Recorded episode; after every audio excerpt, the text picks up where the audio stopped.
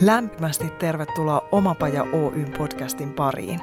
Minä olen Pia Koponen, yksi Omapajan valmentajista ja tämän podcastin emäntä. Mottonamme voisi olla tämä. Jos se on ylipäätään mahdollista, se on mahdollista myös sinulle. Oletpa hakemassa tai tekemässä töitä, oletpa missä kohdassa omaa polkuasi tahansa, tämä on sinulle. Tervetuloa mukaan! Nordic Business Forumin toukokuisessa live-tapahtumassa nostettiin esiin taitoa odottaa odottamatonta ja kykyä pysyä joustavana tässä hetkessä. Helpommin sanottu kuin tehty. Erässä puheenvuorossa todettiin, että iän myötä on yhä vaikeampaa tarttua uusiin asioihin ja ottaa niitä haltuun. Onneksi kyseessä on asia, johon voi itse vaikuttaa. Ei siis siihen iän karttumiseen, vaan oman uteliaisuuden ja oppimishalun ruokkimiseen – Puhutaan tänään työelämästä, menestymisestä ja ikääntymisestä ja vieraana on huikea Perttu Pölönen. Tervetuloa. Kiitos paljon. Mitä sä ajattelet nuorena miehenä ikääntymisestä työelämässä? Onko se haaste vai mahdollisuus? Se on mahdollisuus, koska kokemus on, on mittaamaton arvokasta. Sehän on selvä juttu, että nuorempana niin ehkä on, on, on niin kuin nopeutta ja mielipiteitä ja näkemyksiä ja reaktioherkkyyttä, ja sekin on siis hyvä asia, mutta se ei yksinään riitä. Vanhempana on ehkä niin kuin kokemusta ja syvyyttä ja näkökantaa, ja, ja se, että meillä on oikea suunta, on parempi kuin että me ollaan nopeita. Tavallaan, että nopeudesta ei hyötyy, jos me ollaan menossa kohti seinää. Niin paras on se, että meillä olisi molempia. Meillä olisi oikea suunta ja vauhtia, mutta tota, mä näen se, että kun me kasvetaan ja vanhetaan, niin ei se tarkoita, että meistä pitää tulla kyynisiä, meistä pitää tulla niin kuin vastahakoisia muutokselle, um, vaikka usein sit näin ehkä stereotyyppisesti myös ajatellaan. Douglas Adams on semmoinen kirjailija, joka on antanut tämmöisen ajatuksen, että kaikki mikä keksitään, kun sä oot 0-15, niin se on luonnollista. Se on osa elämää ja sä otat sen tavallaan itsestäänselvyytenä. Ja kaikki se, mikä keksitään, kun sä oot 15-35, niin se on vallankumouksellista ja uskomatonta ja sä yliarvioit sen, niin se on niin huikeaa ja sitten tulee sun työ ja ammatti ja kaikki mikä keksitään, kun sä oot 35 ja vanhempi, niin se on vastoin maailman luonnollista järjestystä. ja, ja jotenkin monet niin kuin aina nauraa sille, siis tämä on, tää on aikaa sitten tehty, että ehkä toi 35 ei enää ihan 2020-luvulle niin päde, että ehkä vähän noussut, mutta kuitenkin ajatus on selvä, että me ei yleensä taistella niitä asioita vastaan, mihin me synnytään. Mutta sitten me yleensä vastustetaan paljon niitä muutoksia, mitkä tulee myöhemmin, ja me ei tajuta, että se seuraava polvi, joka syntyy niihin, niin yhtä lailla ottaa sen itsestäänselvyytenä. Ei ne niin kuin haasta niitä, niitä niin kuin uusia konsepteja, mitä me nyt ehkä pelätään. Niin se on ihan hyvä tavallaan muistuttaa, että on sekä hyviä että huonoja puolia siinä, että me niin kuin kasvetaan, että, että semmoinen jämähtäminen ja urautuminen niin voi tapahtua hyvällä tai huonolla tavalla. Jep. Mä oon törmännyt tämmöiseen lauseeseen, että menestyminen ei ole sattumaa. Ja ulkopuolisen silmin sinä, jos kuka on menestynyt upeasti ja menestyt edelleen. Niin mitä sä ajattelet siitä? Mitä se menestys sulle itselle merkitsee? Mä on ehkä vähän eri mieltä sen menestyminen on sattumaa kanssa, koska musta tuntuu, että monet, ketkä on menestyneet, ei vaan myönnä sitä. Että oikeastaan iso osa siitä on ihan puhtaasti sattumaa ja onnenkantamoisia. Siis eihän ne niin kuin kaikista älykkäimmät ja fiksummat ole yleensä niitä, ketkä menestyy, um, koska ne saattaa olla vähän omissa kuplissaan, vaan ne on ne, ketkä on vähän keskiarvoa ylempänä. Um, koska niiden kanssa niin kuin muut vielä kokee, että hei, että tämän kanssa on, niin kuin, että mä ymmärrän ja tuun toimeen. Ja jotenkin se, että menestyminen ei ole sattumaa siinä mielessä, että se vaatii työtä ja ahkeruutta, se on selvä. Mutta pelkällä työllä ja ahkerulla ei myöskään kaikki menesty. Eli, eli kyllä tarvitaan myös semmoista niin kuin, äh, siis mun mielestä ihan onnea. Että mä ainakin en voi sanoa niin käsi sydämellä, että kaiken olen ansainnut, vaan että niin kuin on matkassa ollut myös paljon onnen kantamoisia, se on ihan selvä. Mutta mitä menestyminen on?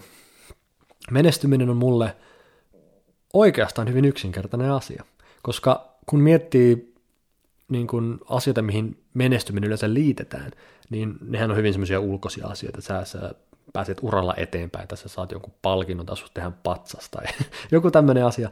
Ja kun, siis sehän ei tietenkään ole se, mitä menestyminen on, kun tavallaan rikotaan taaksepäin sitä prosessia, että mikä tähän johti, mikä johti siihen, että susta tehtiin patsasta, mikä johti siihen, että niin kuin, sait sen palkinnon tai niin edelleen, niin e, menestyminen on loppukädessä niin kuin hyvin arkisia asioita. Siis ne on muutamia asioita päivittäin, mitä sä teet ja toistat, jotka luovat hyvän niin kuin, tavan tai hyvän rutiinin, joka sitten ajan myötä kertautuu. Et jos mä mietin menestymistä, niin sehän kaikki lähtee siitä, että sä teet yhden tai kaksi asiaa tai kolme asiaa päivässä niin kuin hyvin tai oikein tai paremmin kuin eilen teit. Ja se on aika pieni asia ja, ja sinänsä aika mitätön, mutta ei me kaikki meistä, niin ei me edes pystytä sitoutumaan siihen. Että oli se sitten joku pienikin muutos, niin silti se on ylitse pääsemätön. Mutta se pointti on siinä, kun sä teet sen pienen asian oikein joka päivä, sä yrität jonkun riman, sä niin kuin jollain tavalla onnistut joka päivä, niin viikko, kuukausi, vuosi eteenpäin, niin se hyvä alkaa kertymään ja se alkaa kumuloitumaan, ja sitten voidaan katsoa viiden vuoden päästä kahden ihmisen tilannetta, niin kyllä me nähdään, että kumpi niistä menestyi, kumpi tavallaan loi hyviä niin kuin, uria. No sitten jos miettii päinvastaista niin kuin, tilannetta, että, että mitä epäonnistuminen on, niin se on ihan sama asia, että noin ne kolme, muutama asia per päivä, um, missä se epäonnistuu, sä, sä niin kuin, um, laiminlyöt jotain, sanat jonkun asian mennä läpi sormien, ja se ei tunnu pahalta, koska se on niin pieni asia, niin kuin päivätasolla. Se, se, että mä en jaksa mennä lenkille, mä otan ton puhelimen, mä syön ton makkaran enkä salattiin, mikä tahansa pieni niin kuin mitätön asia se on, niin se on tosi helppo tehdä ja laiminlyödä joku pieni asia, koska ei siinä tunnu, että tässä on nyt mun kohtalo niin kuin, niin kuin. Mutta kun me sama niin kuin, huono valinta ja päätös tehdään päivästä toiseen, päivästä toiseen syödään se makkara, päivästä toiseen otetaan se puhelin, niin se yhtä lailla alkaa synnyttää semmoisen kierteen. Että koko ajan on helpompaa tehdä yhä pahempia asioita. Niin kuin tavallaan se, se, se, se niin kuin me turrutaan siihen, että niin kuin yhä isommat valheet menee läpi, että ei toi nyt mitään haittaa. Ja jotenkin, että kun me sitten vuosia eletään sillä lailla, että me tehdään pieniä epäonnistumisia joka päivä, niin sitten me nähdään, että se elämä ei ollut sitä, mitä olisi voinut olla. Niin menestyminen on niin kuin, tässä mielessä aika yksinkertainen asia. Että et, jotenkin kaikki palautuu takaisin siihen, mitä me tehdään tänään ja huomenna. Välillä ihmiset ei ehkä osaa erottaa sitä, että, että se asia, mitä sä teet, niin kuin, tai sanotaan, että se asia, mikä sulle on tärkeää elämässä, niin sen pitäisi olla tärkeää myös tänään. Ja sen pitäisi näkyä siellä sun kalenterissa. Että jos mä kysyn ihmisiltä, että hei, mikä on sulle tärkeää, niin kyllä jokainen osaa sanoa ne jutut. Että ystävät ja perhe ja urheilu. Ja... Mutta sitten kun mä kysyn, no, onko sä viettänyt yhtä aikaa tänään ystävien kanssa, tai onko sä urheilut tänään, niin no en. Ja sitten jotenkin niin kuin, olisi kiva tavallaan vähän provosoida, no onko se oikeasti sulle tärkeää vai sanoksä vaan? Että et, et kenelle sä tavallaan uskottelet tota, mutta jos se ei niin kuin näy, niin ei se sitten ole sulle tärkeää. Että tavallaan mä oon ehkä urheilusuhteen vähän semmoinen, mä oon silleen, että, että joo, että liikunta on hyvä juttu ja tärkeää, sitten jos joku on silleen, että no Perttu, niin pakko sanoa, no en mä ole liikkunut tarpeeksi, no ei se ehkä ole oikeasti mulle niin, niin kuin, että, että ei se itsestäänkään tapahdu.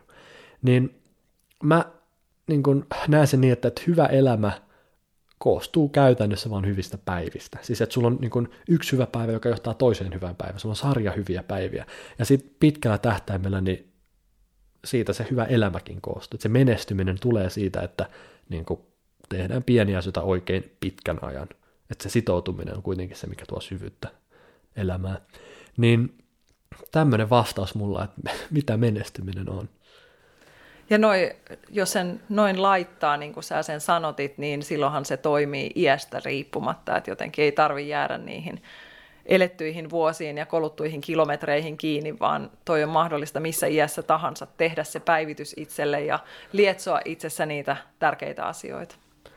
Mm. Ja ajatella sitä just niin, että se ajan käyttö on kuitenkin se ainut asia, mihin sä voit vaikuttaa. Siis kaikki muut asiat, niin meillä on eri lähtökohta elämään, meillä on eri tilanteet, eri niin kuin, haasteet elämässä, mutta ainoa asia, mihin me voidaan vaikuttaa, on se 24 tuntia, mitkä meillä on annettu. Niin tavallaan pyrkii pitää sen niin kuin, omassa hallussa, että tavallaan se on se, mikä on niin kuin, sun käytettävissä. Et, et ihmiset välillä, niin kuin, tai jotenkin, se pitää vaan sanottaa, niin sitten jengi tajuu, että jos sä katsot paljon Netflix-sarjoja, niin sä varmaan haluat olla tosi hyvä Netflix-sarjojen katselija – että tavallaan se, se, siihenhän se johtaa. Niin jotenkin me ei niin sanota tästä aina, mutta ei me voida olettaa ja odottaa jotain tuloksia jostain työstä, mitä me ei tehty. Niin 24 tuntia käytetään se hyvin. Ja toihan on ihana ajatuksena, että jos ton tavan elää ottaa jo tänään käyttöön, niin niitä hyviä päiviä on tästä hamaan tulevaan paljon paljon enemmän, vaikka meidän niin kuin aivokemia ehkä tykkäisi enemmän olla siinä happamassa piimässä ja niissä vanhoissa huonoissa tavoissa kiinni, että se palkinto tulee niiden just sen Netflixin katsomisesta ennemmin kuin sitten niiden itselle myönteisten valintojen tekemisestä, mutta että se kannattaa, koska se palkitsee. Mm. Ja neuroplastisuus onneksi os, pystytään jo osoittamaan, että aivot kehittyy läpi elämän ja, ja se jokainen päivä, jokainen valinta ohjaa sitä, minkälaiseksi me niin kuin itsemme mm. kehitetään. Sehän on hyvin luonnollista, että, että me takerrutaan johonkin virheeseen, koska me käytettiin niin paljon aikaa sen tekemiseen. Että jos, jos mulla meni viisi vuotta johonkin asiaan, niin ei nyt kannata seuraavaksi viideksi vuodeksi jäädä siihen, vaan että jotenkin vaikka joku asia vei pitkän ajan, niin se ei tarkoita, että, että jotenkin siihen pitäisi takertua samalla tavalla. Että meillä menee niin kuin vuosia joidenkin asioiden oppimiseen. Siis on asioita, mihin menee puoli elämää. niin tavallaan eh, ei pidä hätiköidä, että, että, että jonkinlaista niin kuin kärsivällisyyttä, pitkäjänteisyyttä me tarvitaan. Varsinkin tässä ajassa, missä me halutaan niin kuin nopeita ja helppoja ratkaisuja ja samantien vastauksia, niin sekin on muodostunut taidoksi, että me luotetaan siihen, että tämä sitoutuminen tuo niin kuin hedelmää. Mä ainakin olen oppinut sen niin kuin tavoista ja, ja sitoutumisesta elämässäni, että niin kuin mikään tapa, että sanotaan, että tavat on aina vaikeita, kunnes ne on helppoja. että ei ole semmoista välimahta, että jos sä haluat mennä lenkille aamulla tai syödä paremmin tai muuta, niin eihän se itsestään tule. Se on vaikeaa ja se on niin kuin, se on oikeasti hankalaa. Ja, ja kun me tehdään se uudestaan ja uudestaan, niin sitten jossain kohtaa me huomataan, että hei, tästä on tullut rutin, tämä helppoa. Mutta ei ole semmoista välimaasta, että no, tämä on ihan kivaa, vaan että jos sä haluat jotain uutta oppia, niin se on vaikeaa, kunnes se on helppoa. niin ehkä toikin, että, että meidän pitää niinku sitoutua ja olla kärsivällisiä, ja se on vaikeaa, kunnes sä huomaat, että se on helppoa. Niin luottaa siihen, että kyllä se palkinto vielä tulee.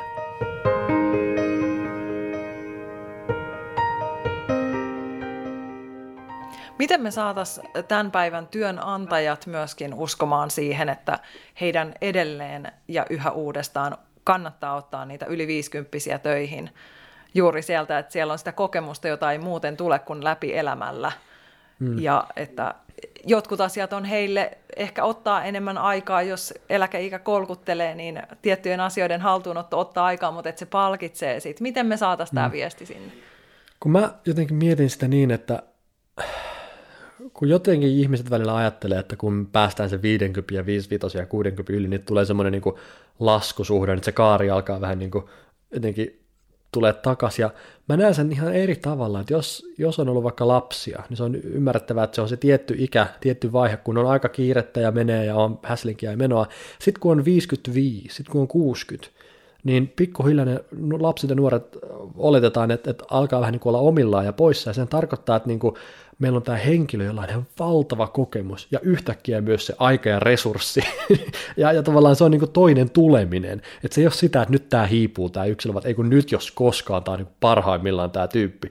Niin tavallaan mä, niin kuin, mä en ole koskaan nähnyt sitä silleen, että no, että kuka ton nyt ottaisi, vaan enemmänkin, että hei, että nyt, niin kuin, nyt on kaikki mahdollisuus niin kuin oikeasti käyttää sen täyspotentiaali, että nyt, jos koskaan, niin kannattaa hankkia tuo, että totta kai niin kuin, asennehan on kaikki kaikessa kuitenkin, että, että niin kuin, se pitää näyttää, että joo, että mä haluan oppia ja kehittyä ja näin. Se, se on vain näkökulma. Mä, kyllä, kyllä mä uskon, että, että niin kun me tarvitaan eri ikäisiä ihmisiä, ähm, jotta me ei ratkaistaisi asioita vain yhdestä tietystä näkökulmasta siellä työpaikalla. Jep, tosi hyvä pointti. Mä nostan sun kirjasta vielä yhden ajatuksen tähän loppuun. Sä oot kirjoittanut tähän tapaan, että ajatuksemme siitä, miltä pätevyys näyttää, kuulostaa, mitä se vaatii, kenellä sitä on ja miten sitä arvioidaan, on muuttumassa. Miten? No siis normaalisti, kun mietitään, että kuka on asiantuntija, niin asiantuntija meidän mielissä piirtyy – tietyn ikäiseksi ihmiseksi, jolla on tietynlaiset vaatteet ja se puhuu tietyllä tavalla ja se on niin kuin jotenkin tiettyyn muottiin sopiva. Ja sitten jos me rikotaan se, me otetaan joku henkilö, joka ei sovi siihen muottiin, mutta kutsuu itseään asiantuntijaksi, niin sitten meillä on heti semmoinen, että no ei, ei voi, että, niin kuin, että come on, että ei, ei kyllä ole asiantuntija. Ja tämä on nyt tapahtumassa. Varmaan sen takia monilla on vaikea niin kuin sisäistää että ottaa vastaan sitä, että joku teini-ikäinen tai, tai, tai joku koulu ja käymätön ihminen voi olla Suomen paras siinä, mitä se tekee.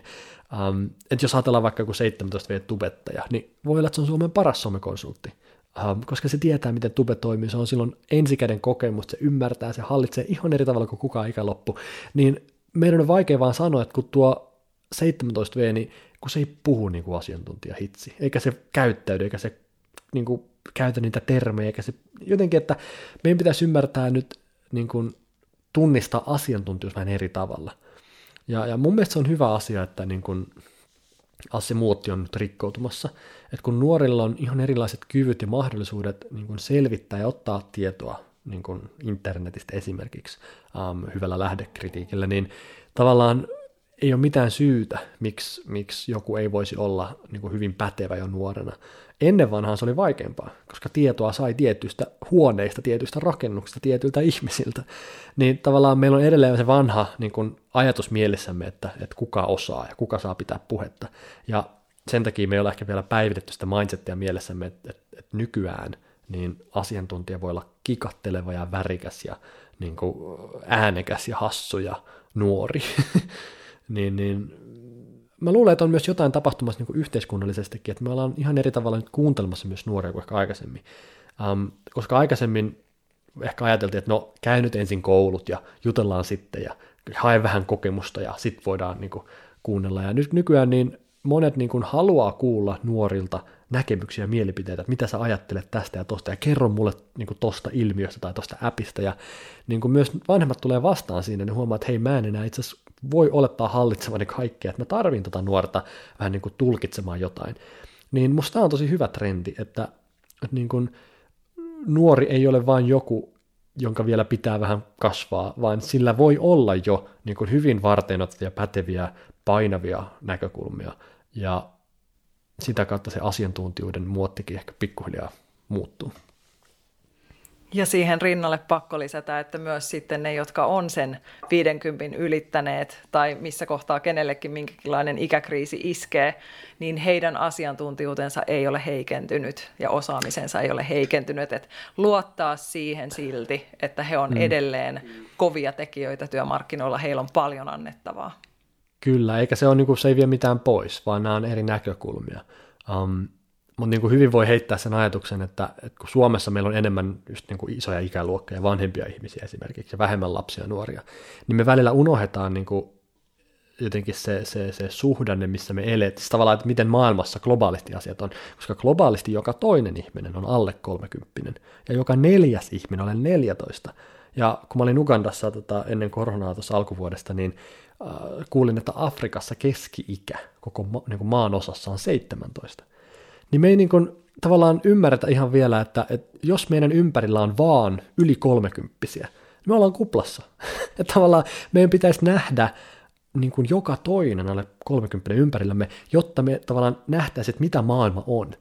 Koska sen nuoremman jengin ajatukset, näkökulmat hyvin pitkälti myös voi ohjata sitä kehitystä, että missä me ollaan parin vuoden päästä, niin on niin kuin hyvä pitää heidät mukana edes jossain määrin, eikä tavallaan sanoa, että ette te vielä tiedä, vaan nyt kannattaa olla niin kuin kiinnostunut puolin ja toisin, että tota, miten, miten tämä maailma toimii. Mutta niin kuin ajatuksena vaan, että kaikenlainen diversiteetti ja monipuolisuus on elinehto tulevaisuudessa. Ei vaan semmoinen, että heitä on kiva ja kiinnostava ja tärkeää, vaan jos sulla ei ole tätä, niin sä et tule pärjäämään. Niin se on niin kuin hyvä lähtökohta meille kaikille, että pidetään huoli että meillä on erinäköisiä, eri taustoista, eri ikäisiä, eri sukupuoli, eri koulutuksen niin kuin omaavia ihmisiä tiimissä. Yes, ja lietsotaan uteliaisuutta mennä kohti, tulla kohdatuksi, vaikuttaa ja vaikuttua. Mä päätän tämän jakson tarinaan, jonka opin pieneltä lapselta, niin kun hän oli neljävuotias. Me istuttiin iltapalalla. Mulle pienet lapset on elämän suurimpia guruja. Ja tota, kesken leivän purennan, niin mun poika huikkasi, että äiti, se on kuulen niin, että luonto määrää ihmistä eikä ihminen luontoa. Nyt sama poika täyttää kohta 16, että hän tiesi varmaan koronan tullevan tai, tai tota noin, niin näki pidemmälle, mutta mä oon samaa mieltä, että olipa vastapuolella kuka tahansa, niin pysähdytään ja kuullaan, nähdään ja hyväksytään, sallitaan ja ollaan uteliaita. Kiitos Perttu Pölönen tästä. Kiitos tosi paljon, oli tosi mukava jutella.